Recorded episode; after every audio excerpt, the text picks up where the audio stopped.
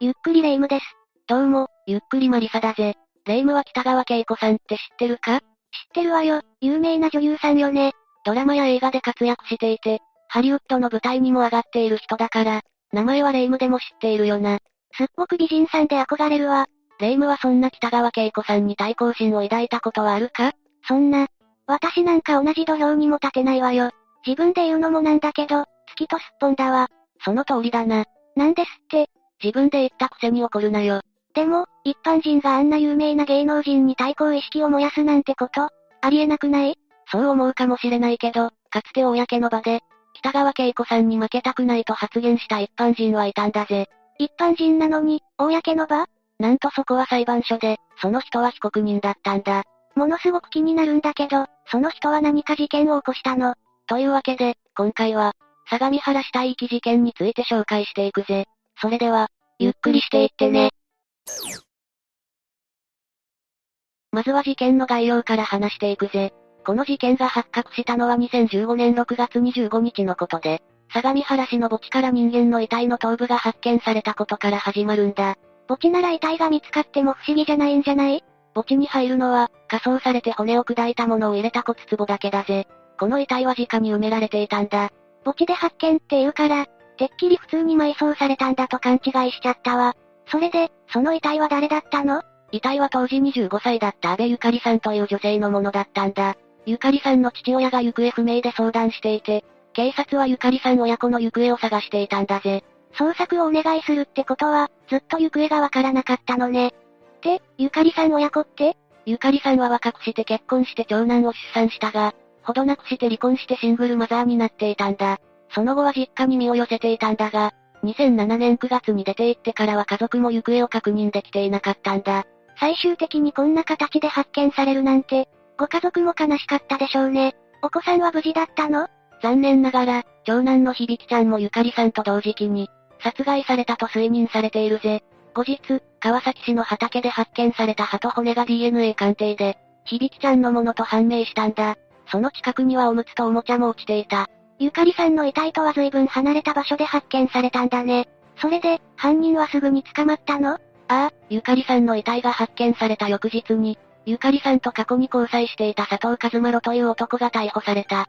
その共犯として逮捕されたのが、犯行当時の交際相手だった秋山千咲なんだ。佐藤がゆかりさんを殺して、秋山が死体を遺棄するのを手伝ったってことだね。佐藤はゆかりさんの殺害については、気づいたら死んでいたと否認し、秋山も犬の遺体だと思っていて、人の死体を遺棄した認識はなかったと容疑を否認したんだ。でも、交際していたなら口裏を合わせた可能性もあるよね。犯行からにねんが経過しての逮捕だし、そこはなんとも言えないな。そして、この事件はふたりの犯人の異色な経歴や発言から、瞬く間にメディアに取り上げられたんだ。異色な経歴と発言ってどういうこと？そんなに珍しい経歴を持っていたの？佐藤和丸と秋山千咲はどちらも裕福な家庭の生まれなんだ。さらに佐藤は嘘で経歴を塗り固めていたことが判明して話題になった。秋山は生粋のお嬢様だったこと、事件の容疑者としては異例の記者会見を開いたことでも有名で、裁判での発言や弁護士に宛てた手紙の内容も報道されていたぜ。北川景子さんに関する発言もその時のものだったの？それは順を追って話していくとして、次は犯人である秋山と佐藤の生い立ちと出会いについて紹介していくぜ。北川景子さんに対抗心を燃やした理由がわかるのかな？秋山千咲は静岡県でお茶などを生産する豪農の家庭の生まれだぜ。お茶卸に携わる人なら知らない人のいないレベルの農家で、その地位は秋山の祖父が一代で築き上げたそうだ。裕福っていうのはなんとなくわかったけど、どれくらいお金持ちだったの？秋山の実家は大豪邸で、敷地に入ってから車で移動するレベルの広さだったそうだ。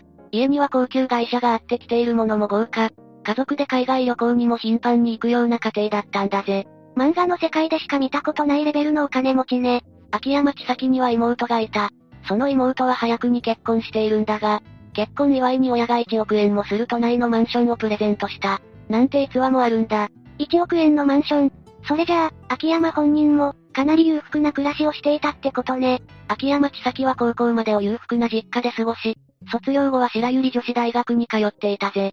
この大学はアナウンサーを多数輩出している名門校で、秋山もその例に漏れず、アナウンサーを志望していたんだ。容姿を見る限り、アナウンサーにもなれそうな感じがするね。ますますどうして犯罪に手を染めたのかが気になるよ。その前に、佐藤一麿の話をしておこう。佐藤は東京出身なんだが、実家は都内の一等地にそびえる、さんかい建ての豪邸なんだ。秋山に負けず劣らずの裕福な家庭だったのがわかるよな。都内に豪邸を建てるなんて、何億円するのか想像もつかないね。二人ともお金持ちみたいだし、上流階級の縁で二人は知り合ったのかな？お金持ち同士の縁とかではなく、二人はバイト先の同僚として知り合ったんだ。当時の佐藤は、親族に政治家がいる慶応大学法学部の学生で、いずれは政治の世界で生きていく、と嘘を吐いていたぜ。嘘を吐いていたのね。その後、佐藤はテレビ関係者を名乗るようになり、有名女優との交際歴やエグザイルをテレビに起用したきっかけが、自分であることを自慢するようになったぜ。もちろんそれも嘘なんだけどな。テレビ関係者だし、アナウンサー志望だった秋山が惹かれたのも無理ないわ。秋山本人の手紙によると、当時の彼女から見た佐藤は、ものすごく大人でレディーファーストで優しく知識があり、これまでの男性とは異なるものでした。だそうだ。両親にも佐藤を紹介していて、彼は家業の農家を継ぎたいとも話していたんだ。何もかもが嘘まみれね。そういえば、実際の佐藤の職業って何だったの？佐藤の実際の職業は、飲食店のアルバイトだ。出身大学は愚か、大学を卒業していたかどうかも不明だぜ。よくそんな大それた嘘を吐いて、なおかつ人を騙せたわね。佐藤の母親は元文化放送のアナウンサーだったから、メディア業界の知識はあったんだろうと言われているぜ。その嘘を演じるために、プロデューサーとしてわざとらしく電話のふりをしていたこともあったんだ。嘘を吐き通すことに、ものすごい執念を感じるね。でも、そもそもどうしてそんな嘘を吐いていたの？出会い系サイトでもマロの名前で、同じ経歴で女性にアプローチしていたという話があるから、女性の気を引くためだろう。出会い系でアプローチされた女性は、怪しいから会わなかったようだけどな。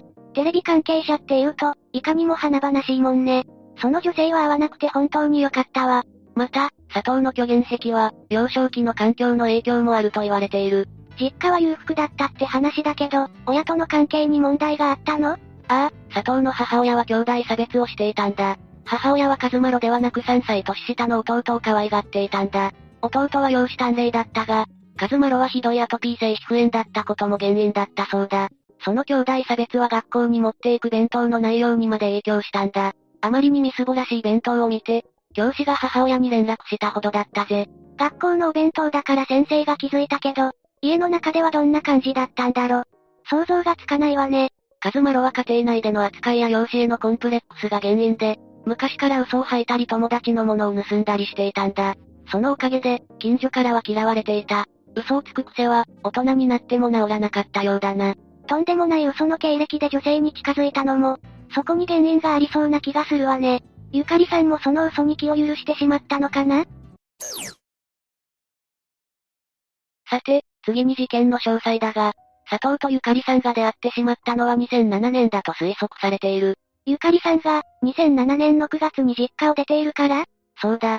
このタイミングで二人は交際を始めたと推測されているんだ。そういえば、犯行当時は秋山とも交際していたって話だけど、どういうことなの？犯行当時、佐藤はゆかりさんと秋山の二人と同時に交際していたんだ。二股をかけていたのね。嘘のうまさがそこでも生きたのかな？かもしれないな。交際が始まった翌年のにせんはちねんには、ゆかりさん親子が新宿区に転居しているんだが、その後は消息がわからなくなるんだ。にせんじゅうにねんにゆかりさんから母親に、お金を貸してほしいという内容の電話があったんだが、それ以降は家族にも連絡はしていなかったぜ。そしてにせんじゅうさんねんさんがつの司会の記録を最後に、ゆかりさんは姿を消してしまったんだ。佐藤一麿に殺されてしまったのね。ゆかりさんの遺体の首に内出血の跡があったことから、首を絞められて殺害されたと断定されている。睡眠薬を服用させて意識を失わせてからの犯行と見られていて、その睡眠薬は秋山に大量に購入させたことが判明しているぜ。大量の睡眠薬を買わせるなんて、秋山は不審に思わなかったのかな？秋山の話によると、佐藤は ディーブイ 気質で、無茶な命令をしてくることも珍しくなかったそうだ。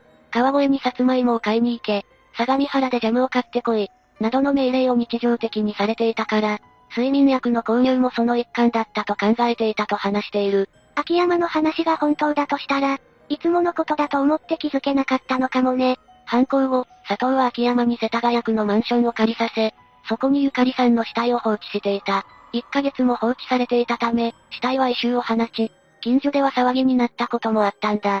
マンションで異臭騒ぎなんて、警察に通報されてもおかしくないと思うんだけど。警察も駆けつけたが、秋山は犬の死体だと説明したんだ。近所の住人や管理人には、掃除代などを全て負担するという条件で示談したそうだ。苦しい言い訳な気がするけど、最終的にはお金の力で解決したんだね。さすがに異臭騒ぎでまずいと思ったのか、ゆかりさんの死体はブルーシートに包まれた状態で、相模原市の墓地に運ばれ、そこに埋められたんだ。それで、にねんもそのままになってしまったんだね。そうだぜ。にねんが経過したにせんじゅうごねんにゆかりさんの頭部が発見され、その翌日に佐藤と秋山は逮捕されたんだ。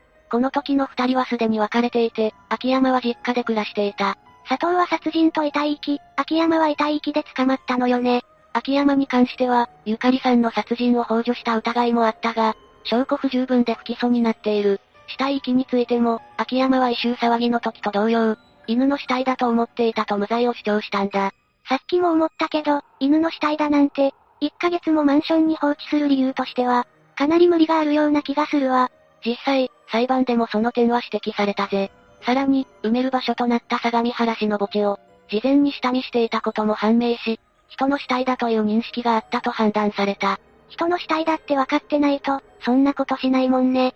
だが、秋山は一貫して同じ供述を繰り返し、無罪を主張したんだ。死体を埋める手伝いをした理由は佐藤に、手伝わなければ元カノの北川景子とよりを戻して手伝ってもらうからいい、と話され、負けたくない、という一心からだったと語っているぜ。それが北川景子さんに負けたくないって話なのね。旗から聞くと意味わからないけど、本人は佐藤の話を信じていたんだね。秋山はそのプロフィールと裁判時の負けたくない発言、そして事件の犯人としては異例の記者会見を開いたことなどで、一気に世間の注目を浴びることになったんだ。事件の犯人が記者会見を開くなんて聞いたことないけど、何を話したの？詳細は省くが、要約すると、自分も佐藤和真呂に騙された被害者の一人だ、という内容だぜ。佐藤の ディーブイ の話も交えて無罪を主張し、自分はむしろ被害者だったというイメージを確立しようとしたんだ。裁判での主張も疑われてるのに、そんなことしたら逆にイメージ悪くならない？その通りだ。秋山が会見をしたり無罪を主張したりするほど、周囲の反応は冷ややかになっていったぜ。結果として裁判での心証も悪くなった。秋山が弁護士に送った手紙の内容も報道され、世間の目はますます冷めていったんだ。やることなすこと、すべてが裏目に出てるわね。結局、無罪になることはなく、秋山はにせんじゅうろくねんくがつに懲役いちねん、執行猶予さんねんの判決を言い渡された。佐藤の方はどうだったの？佐藤は証拠不十分として懲役いちねんはちかげつ。執行猶予さんねんの判決が下されている。裁判だから口を挟むものでもないけど、罪が軽くない？これは死体遺棄の分だけだぜ。ゆかりさんを殺害した罪の裁判はにせんじゅうきゅうねんに行われ、そちらは懲役じゅうはちねんの判決が下っている。本人は無罪を主張していたが、犯人というに推認できる、と判断されて有罪になったんだ。でも、それってゆかりさんのことだけだよね。長男の響ちゃんの方はどうなったの？歯と骨が捨てられていた場所にあったおもちゃが、佐藤とゆかりさん、響ちゃんのさんにんで撮った写真に、写っていたことまではわかっているぜ。そこまで一致しているなら、響ちゃんの件も佐藤が犯人なんじゃないの？その疑いが強かったんだが、殺害した根拠にならず、また死体遺棄罪の控訴時効はさんねんしかないため、この件に関しては不起訴処分になっている。時間が経ちすぎて、罪には問えなかったのね。ここからは、犯人たちのその後と現在について話していくぜ。秋山はどうなったの？懲役いちねん、執行猶予さんねんの判決が下されたのがにせんじゅうろくねんのことだから、すでに執行猶予の期間も過ぎているぜ。現在は実家に戻ってひっそり暮らしていると言われている。殺人幇助が不起訴になってるから、もう自由の身になっているのね。何の噂もないなら、静かに暮らしてるのかしら？秋山は犯行後から逮捕までの間も実家で過ごしているんだが、その期間に元同級生で東大卒の男性と遠距離恋愛の末、婚約していたんだ。それが事件で破談になったというのが最後のニュースだったぜ。東大卒だなんて、婚約相手もすごい人ね。その婚約の件があったから無罪を主張していたという話もあるが、その辺はわからないところだぜ。何にせよ、これ以上の続報がないことを祈りたいな。佐藤の方はどうなったの？死体遺棄罪の執行猶予は過ぎているが、殺人罪で懲役じゅうはちねんの判決が下っているから、佐藤は今も服役しているぜ。響ちゃんの件は時効になっているから、疑惑に対して罪が軽すぎるという話も出ているんだ。結局、ゆかりさんの殺人に関しては認めてないし、響ちゃんのことに関しては詳しいことがわからないのね。真相を知っているのは佐藤だけだろうし、その本人が語ろうとしないわけだからな。残されたご遺族のためにも、せめて真実を話してほしいところだな。まったくね。今回の話はどうだった？もっともらしい嘘を話す人には気をつけようって思ったわ。それに、騙されないように世の中のことも勉強しないとね。無駄かもしれないが、怪しい話があったら私に相談するんだぜ。バカにされてる気がするけど、そうするわ。というわけで今回は、相模原死体遺棄事件について紹介したぜ。それでは、次回もゆっくりしていってね。